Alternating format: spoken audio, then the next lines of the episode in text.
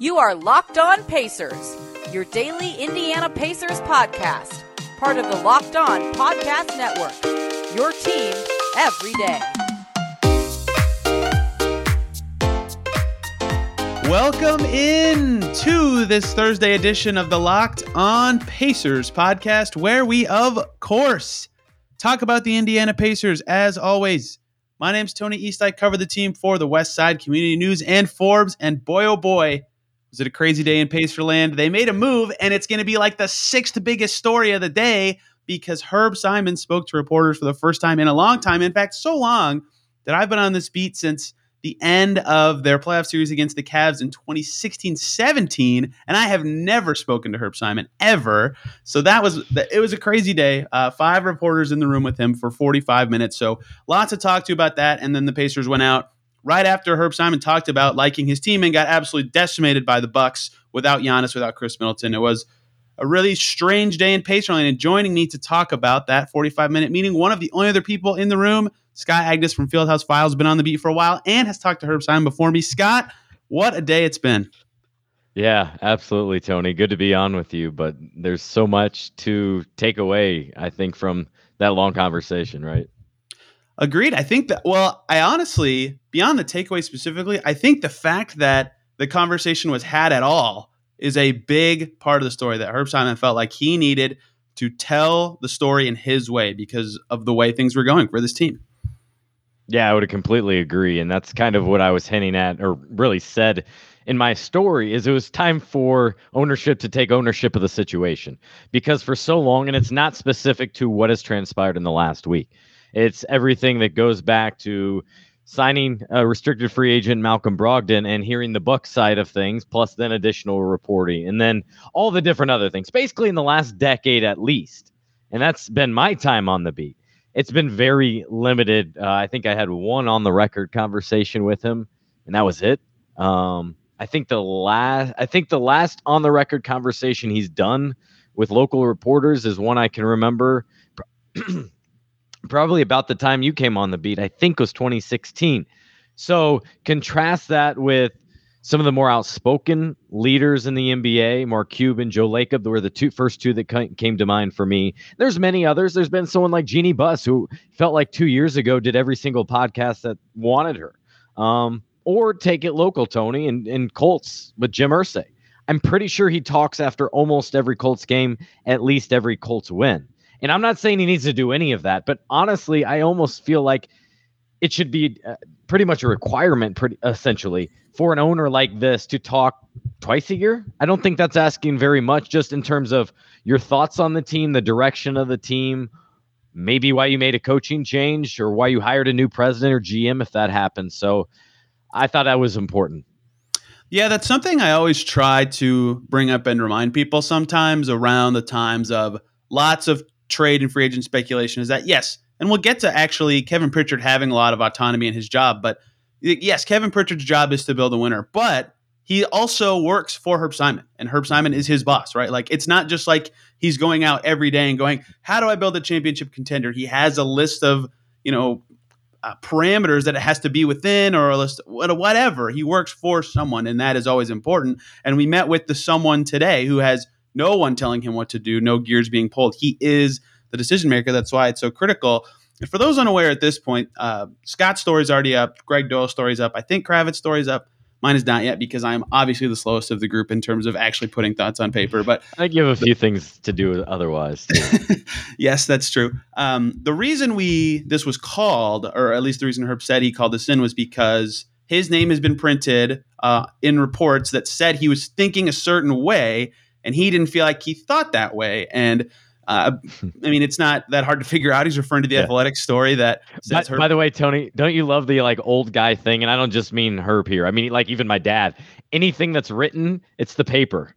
I read that in the paper. Yeah. And it might be on Twitter and it might be on online, but I read that in the paper. Sorry, I, I always get a kick out of that. Yeah, Herb, Herb called the Athletic the paper, which it, ironically they talked about destroying the paper in their mission statement when they were founded, which makes it even funnier.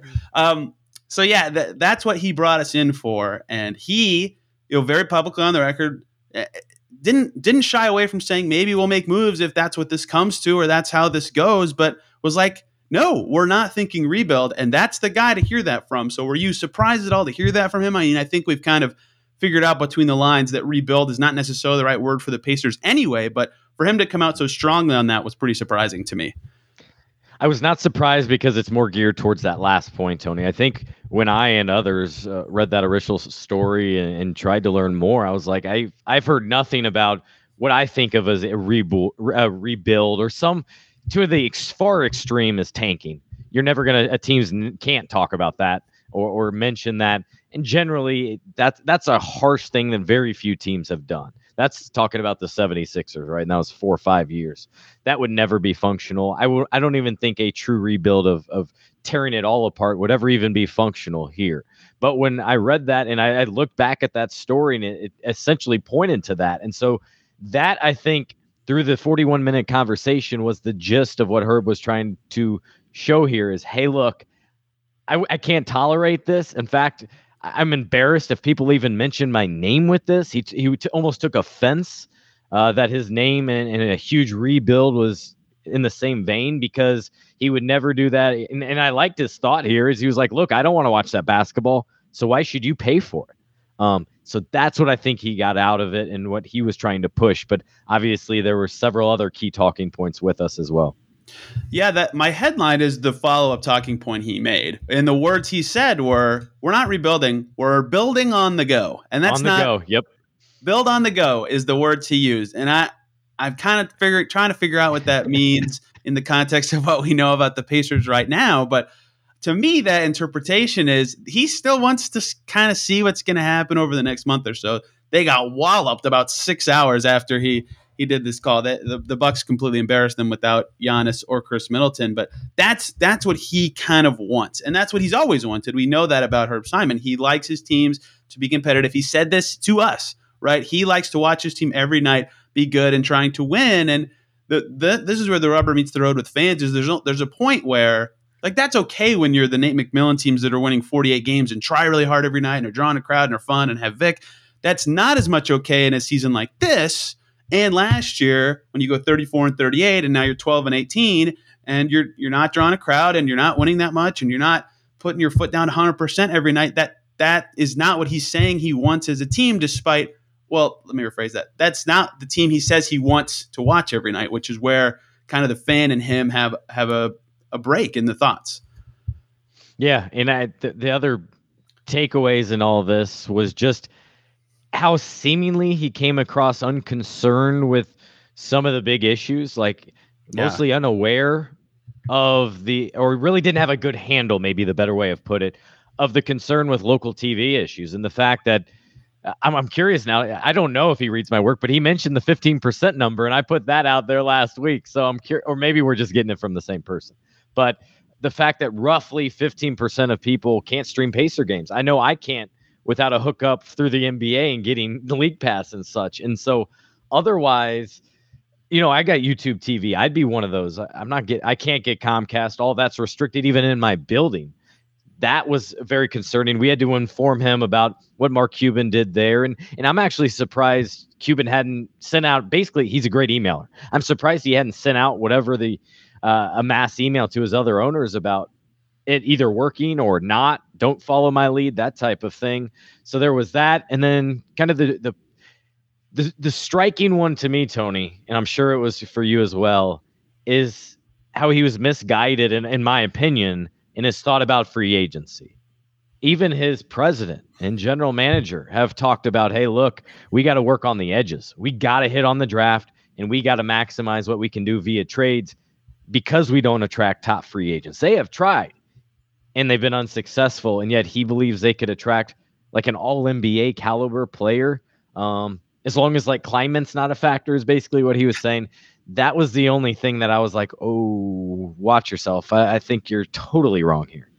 Yeah, uh, the TV thing. I mean, those were surprising answers as well. That you know the Cuban thing he hadn't even heard of it before, right? Yeah. And and you asked about you know the Brogdon trade and his conversations with Bucks ownership, right? And not to get too into the weeds on that specific part of the conversation, but that part does show to me he talks with other owners, right? Like so they do have those lines of communication. So the fact that this Cuban thing, where for those unaware, he spent like three million dollars, a little more than that, to to get Mavs fans access or a cheaper deal to stream Mavs games via Val- Bally Sports Southwest. I forget what theirs is called. Yeah, but, yeah. Um, that Basically, he's paying fifty dollars per anyone that signs up to watch Right. Mavs games. Up to he wants 10,000. people to watch the Mavs. That I, I think as an owner, that's a good investment to have people watch the team that you own. Mm. So Tony, it's marketing. That's what it is. Yeah, yeah. So that's why he did it. Herb never heard of it before. That was mm. surprising to me, especially as he talked about you know the Warriors game Monday night, how he was not thrilled that there were a ton of Warriors fans in the building. But yeah, Greg But Doyel. Did you notice? Sorry to interrupt, but You're the good. lines keep coming to me. Me too. But as long as they're paying customers, I'm happy. That's what he said. Yes, it is. Hey guys, quick little break here to talk to you about the good folks over at Prize Picks. You've been hearing me talk about for months. Have you signed up yet? Because Prize Picks is daily fantasy made easy. They have the best NBA DFS prop game on the market. They offer more NBA props than any other DFS prop operator and offer all the superstar players as well as bench players, only recording a handful of minutes each game. They offer any prop you can think of assists, rebounds, made threes. You got it. They've got it. And all the users that deposit and use our promo code will receive a 100% instant match deposit up to $100. Just be sure to use the promo code NBA when you sign up. Sign up. They allow mixed sport entries. They have an award-winning app on the App Store and Google Play. You can make your entries quick and they're safe and offer fast withdrawals. So go check them out. PrizePicks.com. Use that promo code NBA today on your App Store. Download the app. PrizePicks is daily fantasy made easy. Uh, to the point about the stars, Gregg Doyel mid not mid answer, I guess. No one interrupted him, but immediately pushed back and said, you know, I, I don't know if you know. I think Herb's exact words were like top three guys or the top four guys in the league is like the cutoff of where he thinks they can't get someone, which is hilarious just because of what we know of the NBA and the Pacers. And Greg pushed back and was like, I, I don't know about that. And you know, to be fair, we don't we don't have like a ton of evidence uh, uh, in the last like decade of a time that they've had a bunch of cap space and a stars have been available to know exactly how those conversations would go. But we have a pretty damn good idea given what players like, the landscape of the league in general, who's picked Indiana in the past before, like Brogdon and David West are their two best free agents ever, probably. Like it, it's pretty crazy. So I was stunned how far off that was. And from what I feel like reality is, and he obviously has more information than me. I'm not going to be like this idiot. What is he th- talking about? He owns the team. Like he has more information than me. He knows the conversations better than me. But that was surprising to me from what I know of players and how the league has kind of generally worked. And the Pacers have never been able to attract that kind of guy. And their records of the last, basically since they traded Paul George, kind of shows it. Yeah, I've never heard from a player agent say, "Man, I, I can't believe it. He wanted to come to Indiana, and we didn't even get a phone call." Like, Right. the one, the one kind of exception, but it's a whole different ball game because he was under contract with the Celtics. Is Gordon Hayward wanted to come here? He was waving the red flag. Hey, look, I'm over here. Look, trade for me. I promise I want to be here. Danny Ainge wouldn't let that happen. Essentially, other other than that, no other name comes to mind of a guy that wanted an interview or wanted to see the place or anything like that. So the opportunities have not been there. I agree with that. And to the point about free agents in general, there is actually one thing he said that I, I don't think fans think about that much with regards to spending and the tax. First of all, they couldn't have spent more money than they did it all this year anyway. I'm not going to get mm-hmm. into CBA crap. I just get annoyed by some stupid talking points. But something that he doesn't spend. You know this. He doesn't spend. So they say. And as you, yeah, like you're saying, it's not not true or accurate whatsoever. Yeah, well, they he did. He spent on Carlisle. He has a new stadium. He's got the new complex. I don't know what the right word is. The stuff going next to the arena, the ice skating rink, and all the vendors and stuff. I don't know what the perfect word is. The practice facility is nice as hell, as you all put. And I think you and Greg put it in your story about like the glimmer of the new carpets. Like it looks futuristic. That you know, it, it's really nice in there, right? Like he I does. said how spend- it- yeah, I said how it was still sparkling, but boy, that was privately financed, and I forget off the top of my head how much, but of the renovations, most of that was the city kicking in. But yes, he did Yeah. put a little bit in there, so so it does deserve some notoriety. Where I've been told they're cheap is in other ways, and with family, with food, with travel, those sort of things. Kind of feels like they're flying Spirit Airlines, not Delta first class over here, and that's what is more concerning. Not that they won't, you know, spend to the cap because clearly they they're almost exclusively over the cap every single year. Yeah, they are. I, I my cap sheet I keep every year, like as a tab Mhm. saved in my Excel, and they're over. They've been over every year since I started doing that. Yeah. The thing about that kind of spending, and he's right, he does spend money on those things, and it does sort of attract players, and like they talk about how nice the practice facility is. Fans don't care. They don't see it. They're not there, right? They only care about the games and the wins, right? By the way, neither do players anymore. Essentially, yeah. you know all those superstars. Whatever happened to visits, right? Instead, two minutes after the Uh, free agency talking period starts, ex players reached agreement with the team. Two minutes. Those visit those visits are gone now. It's like two so seconds. it doesn't really matter. Yeah, yeah, that's what I'm saying. But that used to be a thing. Hey, right. let's show them around the practice facility, take them out to St. Elmo's. That doesn't happen anymore. Most guys, quite honestly, even guys on the edges, like we talk about right now, they're just taking the best deal possible. Yeah, uh, yeah, it's fascinating how much it's changed. Like we're we're only like what three or four years removed from them trapping DeAndre trapping DeAndre Jordan in the house during his meeting tour when he went to that was peak NBA like. Twitter right there. That, that and that in the uh, locker room incident out in the Staples Center, going oh, through the, the tunnel, tunnels. the back door. Yeah, yeah. that was legendary. And then guess what? The first time I was back at Staples Center, I found that door, and you know I was like, shit, I got this is awesome. I should have found out. I've actually never been in Staples before. That's a that's a and neat. Now it's go. no longer Staples Center. That's true. What, uh, well, it, wait, doesn't it not change to the?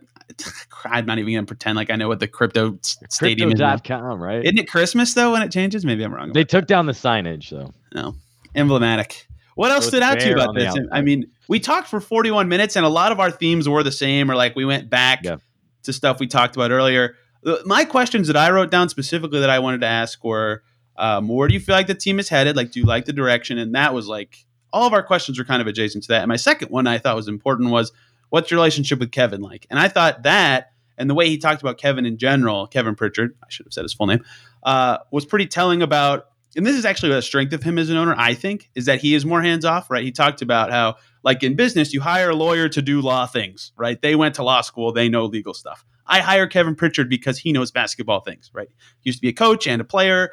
He knows basketball stuff. He knows people, right? He is pretty hands off as an owner in general, not as much as he used to be, but he's pretty hands off as an owner. Uh, and he said he still has a lot of trust in KP. And I didn't even know this. Uh, the, the breaking news from Fieldhouse Files today Kevin Pritchard got an extension this past summer. I did not know that. Yeah. Um, so it seems yeah. like his relationship with Pritchard is strong, which is important because you have to kind of have that trust in your guy if you are going to change change directions or what what sorry build on the go as the season progresses. there you go. Now we'll have to add that to the lexicon, like the three T's and all those different things. Yeah.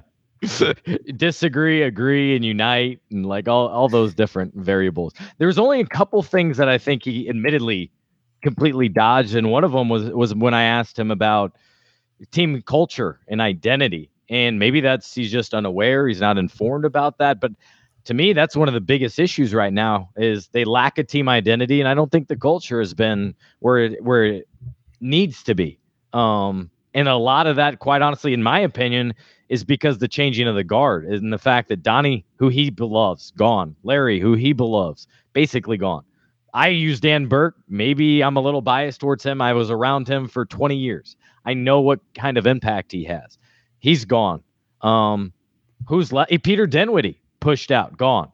I don't know who is left from that successful era. So that's what I was getting at there. And he didn't get too much into that. And I also thought, I think it was you who asked a good question. I was hoping for more details on was the impact specifically in terms of the pandemic. He could even mention, hey, look, because of that, the renovations were pushed up. That's a good thing. But would have also liked for him to mention, uh, you know, challenges with attendance or challenges with the business side of things. And I get it. There's a lot of things either you don't want to address or you don't want to push off within a message, right?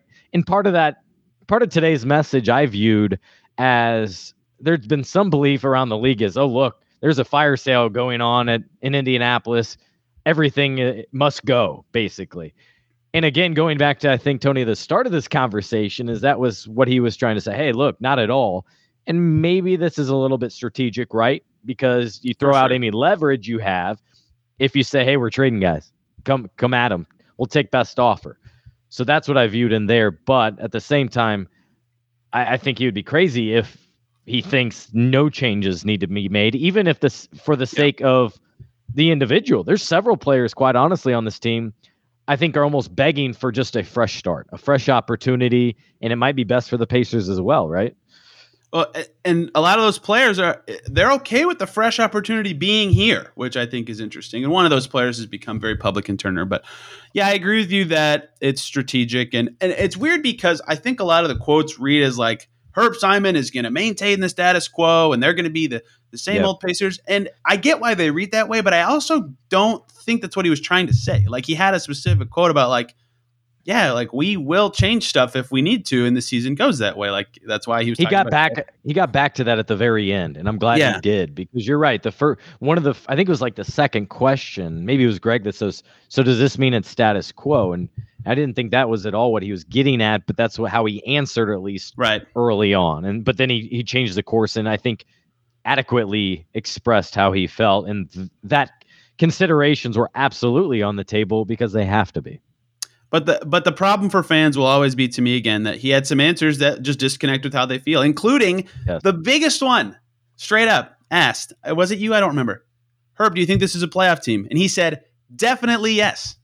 He thinks this is a playoff team, and uh, you know we're all in the room like you're 13th right now. No one said that, but you know I, that was pretty surprising to me. And the little spark. And then, and then at least someone followed up and says, still because I, I, would agree at the right. beginning of the season, I would have said the same thing. And in large part, no, nobody, even the front office, could have seen uh, the, the brutal schedule. TJ Warren still not playing. When is he going to play? Certainly not this month. Um, and all and all the other factors that have gone to everything. So, with all that said, I still would have said they're a playoff team. Just anymore, right now they're not playing like it. So, absolutely not. The little spark plug team line is already a meme in my mentions. It took a few hours for that yeah. to become the case. The like, little Spark Club and and something else little. I'm very proud of this little team. Yeah, I think yeah. That, I was talking to someone. I think that's just kind of his vernacular. He's 87. It's probably right. how it's probably in his lexicon. So if I had to zoom out and, and, do my takeaways, I've kept you one minute over how long I told you, Scott. Sorry. You're I would say that Herb is not going to rebuild. We knew that already, and he's making that very clear. But I also think he kind of said he understands that the franchise is not necessarily at its highest point right now, and changes might be coming if they're needed. That's how I would sum it up. Uh, but that's pretty high level for a long meeting like that. Yeah, I don't agree with that last point that it's at a Ooh. highest point or it's good or we're in, not um, its highest point. Did I did I say highest point? I, mean, I don't. I've heard. I've had to listen back to a lot of audio today, so maybe maybe it's just me, right? Going a little bit crazy here, but yeah, I, how I, I I thought he was overly optimistic is That's, how I would, I agree. I would put it. In some of which I understand, but also when talking to your fans directly for the first time in let's say a decade, because nobody knows for sure. In fact, past that, nobody's been on the beat, so we we don't have right. like with like uh, a long-standing someone to point to here. But I thought he was too optimistic on some fronts, where he needed to not only accept but say, "Hey, fans, I hear you. I know where you're coming from and that's on us. Not that there was any blame, but it almost felt like there needed to be some acceptance of we fell short. And the only time I could sense a little bit of that is when I uh, asked about the draft. And it, it, was great. It goes, "Yeah, I think we stubbed our toes. Stubbed our toes. yeah, you might have had surgery a couple times. TJ Leaf's over in the Chinese Basketball Association. I typed stubbed our toes in all caps in my notes. I thought I wanted to use that one in my story. that was my favorite line. Scott's already got a story about this. Scott, where can people find it and all your stuff in general? Most people already know, but still, floor's yours. Yeah, as the graphic said, at Scott Agness on Twitter. Here we go, late night. Wow. Uh, Field Field Fieldhouse Files podcast and subscribe at fieldhousefiles.com. Must subscribe. That's where what I get the information that I share to Scott, where he says in his story about Kevin Pritchard's contract extension. So if you haven't read his story and want to know more about that thing that I just said, that's where it is. Of course, this podcast at Locked On Pacers and me at T NBA. But stick around because I'm going to talk by myself about the Pacers Bucks game that just happened. I don't even want to call it a game. Why? It was awful. Uh, yeah, a, fourth quarter to forget because this is a show about basketball. Damn it, I'm not going to skip. Did not go well Bucks, Trump, Pacers, yet again. Period. Yeah, it was the same as every Pacers Bucks game for the last three years of yeah. I feel bad. I guarantee you, last thing, that there were some Pacer fans that thought this is my chance to make money. All the Bucks, Bucks players are out. There is no chance they don't win. And they lost the money, and I feel bad for them. That's why Vegas is rich. Horrible fourth quarter, and let's talk about it. Stick stick around for more. One more break so I can talk to you guys about the good people over at Truebill because did you know a lot of free trials renew without your consent? It's a business scam out to get you. Don't let greedy corporations pocket your money. Download Truebill to take control of your subscriptions. Truebill is the new app that helps you identify and stop paying for subscriptions you don't need, want, or simply forgot about. On average, people save up to $720 per year with Truebill because companies make subscriptions hard to cancel. Truebill makes it incredibly simple. Just link your accounts, and Truebill will cancel your unwanted subscriptions in one tap. And your Truebill concierge is there when you need them to cancel unwanted subscriptions so you don't have to. They have saved over 2 million users. They have over 2 million users and have helped them save over $100 million. Don't fall for subscription scams. Start canceling today at truebill.com slash NBA. Go right now. Truebill.com slash NBA can save you thousands a year. Truebill.com slash NBA. Big thanks to Scott for his time. Now let's talk about the actual basketball game. Unfortunately, from the Pacers' perspective, that took place uh, last night, Pacers Bucks in Milwaukee, and if you look at who's not playing for the Bucks, you would think that this game story tells itself, right?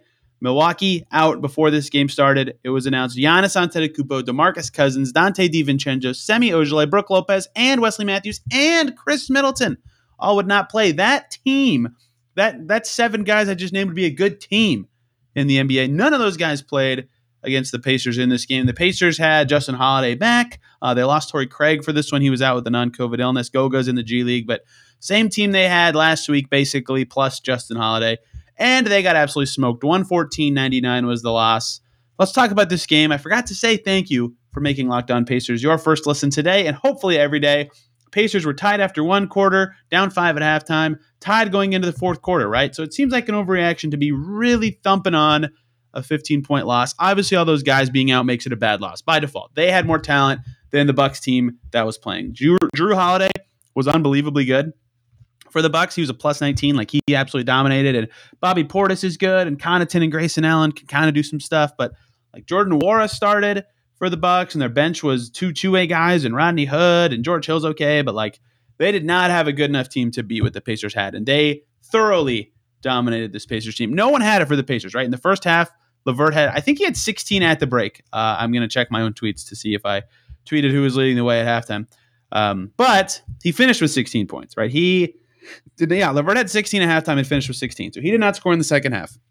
So his 16 point game is kind of marred by when he scored it. Sabonis finishes with 16 and 14. He was pretty good, but his defense was a little suspect, and he had five turnovers. Right, the Bucks were getting into the paint, no problem in this game. The point of attack defense was an absolute joke. The Bucks had 48 points in the paint with like there, no one who could attack the lane extremely well. It was extremely easy for them to get in into the paint and score over whoever was there. Miles Turner had 13 points on five for 12 shooting, one for five from deep. Did not assert himself in the way that he was last week. Duarte was four for nine with 10 points. Brogdon was four for 10 with 12 points. So yeah, they had the balance. They were they were sharing the balls of starting five, and all of them were in double figures, but none of them were actually hitting shots that well. None of them were hitting threes hardly at all. And those five guys combined for 14 of the Pacers' 18 turnovers. So the Pacers starting five, supposed to be their unit that can guide them to a win against a team missing a bunch of its players, was was just atrocious in this game. Justin Holiday in his first game back only played 19 and a half minutes, five points, hit one three. Uh, what was just fine. Oshae Brissett is like the only bench player who can provide any energy now with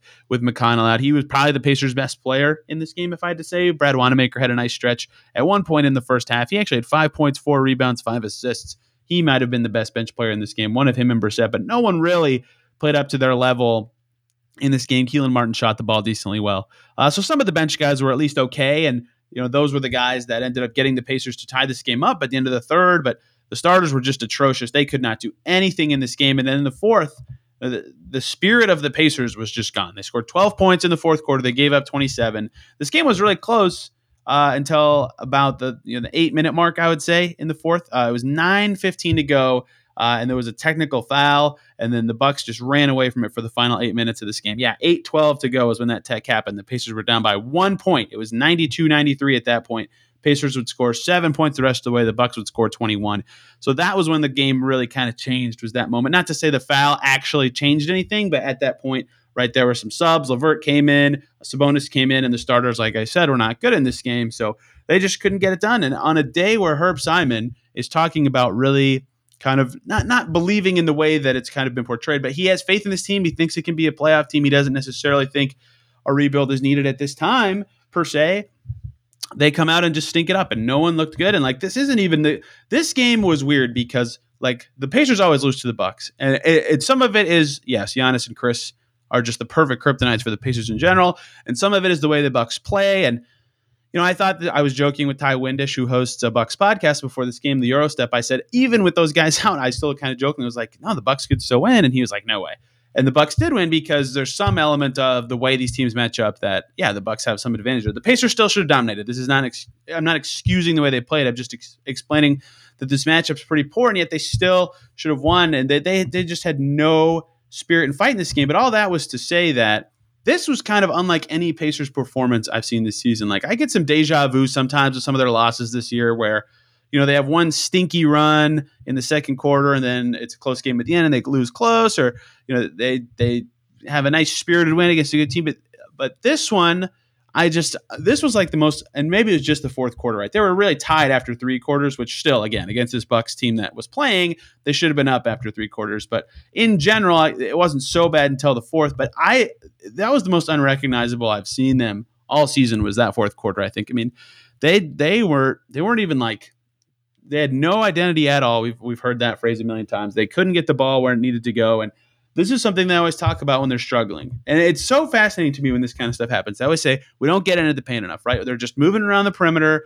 They're not going inside out to get the better open shots, or they're not being as selective with their threes. And remember something I said about the Pacers that was helping them a lot during their winning streak last week was they were taking fewer threes. They were a little bit more selective with those shots. In this game, 38 threes, not as selective. They kind of went away from. And 38's not like so many. That's not even that bad, but you know, they, they went away a little bit from what was making them hum. 54 points in the paint is still very good, but they couldn't get the assist numbers and, and, and have that inside out sort of play that's been working for them so well. In that fourth quarter, they were kind of playing the way they should have through the first three quarters on offense. Fourth quarter, that just totally went away. And what makes that so so weird to me as a viewer is like sometimes you can ask guys like why do they go away from it? And they know why they go away from it and then they fix it. Or like it happens every so often, whatever. It's happening all the time all the time. They just go away from something that makes this Pacers team good, right? Getting into the paint, moving it around, having guys who, what is the, the 0.5 rule as it's been coined so many times? Dribble, shoot, pass really quickly on the catch and make the defense move around and then get advantageous positions. And that's how their guards can score. Sabonis can be brilliant and create with his screens or whatever he does with the ball. Or, you know, Brogdon's been a lot better on drives this year. Like they have ways that driving to the basket and getting into the paint is so successful for them. And then just for some reason, for extended stretches, and in this game it was the fourth quarter where they also stunk on defense, they just completely abandon it. And then after the game, they go, oh, you know, we went away from what we're good at, and it doesn't make sense why that happens all the time. How did they get away from it? Why can't they go back to it? What is the mental block for them that makes this such a common thing? It's bef- it's it's baffling for a team that should be better than this, right? Every stat says they should be better than 12 and 18, but every result they have and loss in the game, you look, you watch the game and you go, "Yep, they should have lost that game. They deserved it." So, it's a very weird team. Being 12 and 18 is certainly not where they wanted to be, and you'll look back at the end of the season and say they lost to the Bucks in Milwaukee and not even think twice about this game, right? But in the moment right now, it looks awful. They lost to a Bucks team that had nobody, nobody. This is an opportunity for you know the Pacers to catch up to their win total in theory, right? They're playing a team that is usually better than them, but shouldn't be on paper in this game, and they couldn't do it. They could not play Pacers basketball when the game mattered and get a win, which is sort of emblematic of their season, but was also one of their least recognizable performances. And even on defense, somewhere where they've been at least manageably good this year and kind of getting back closer to their identity where they were a top six defense two seasons ago. Jrue Holiday got into the paint whenever he wanted, just strolled on in. A couple dribbles, he was in the paint, right? And he could get his the ball to his teammates from there. He had 14 assists, right? He could score himself. He had 26 points. Bobby Portis was on cleanup duty a lot inside, three offensive rebounds plus some easy duck-ins. Pat Connaughton was wide open for threes on kickouts from his drives. Rodney Hood as well was open on eh, mostly in the first quarter for Hood, but you know that the Bucks have an identity and a way they like to play, and even without their stars, without the right guys, they kept doing it. They gave the ball the best player on their team and said, get into the paint and make it happen. And they did it, and it worked. And the Pacers' point of attack defense was a joke all night. They started to double Jrue late in this game, but they have to play the way that they know works for them the whole game. They can't go away from it. They can't lack that force on defense the whole game. They have to play the way that the Pacers are good at.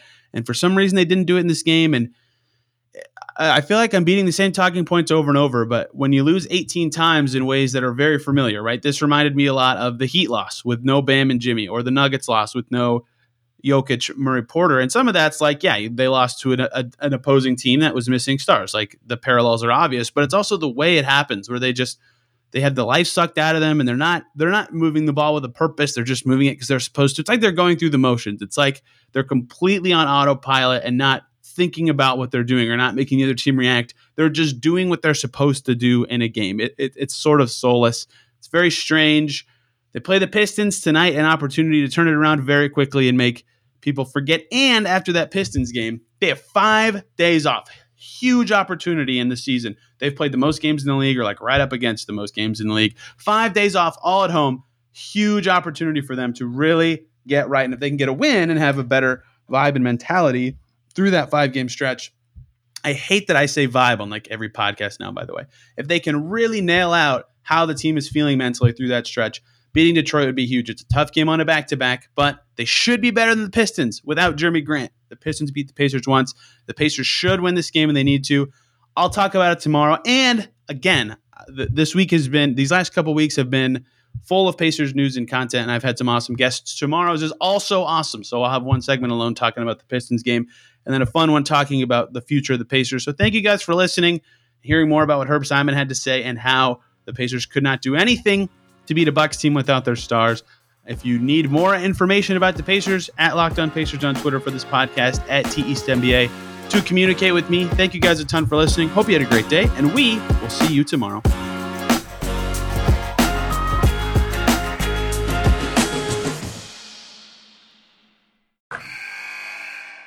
Wilson, you sent the game winning email at the buzzer, avoiding a 455 meeting on everyone's calendar. How did you do it?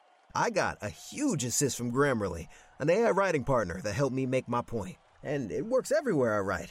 Summarizing a doc only took one click. When everyone uses Grammarly, everything just makes sense. Go to grammarly.com slash podcast to download it for free. That's grammarly.com slash podcast. Easier said, done.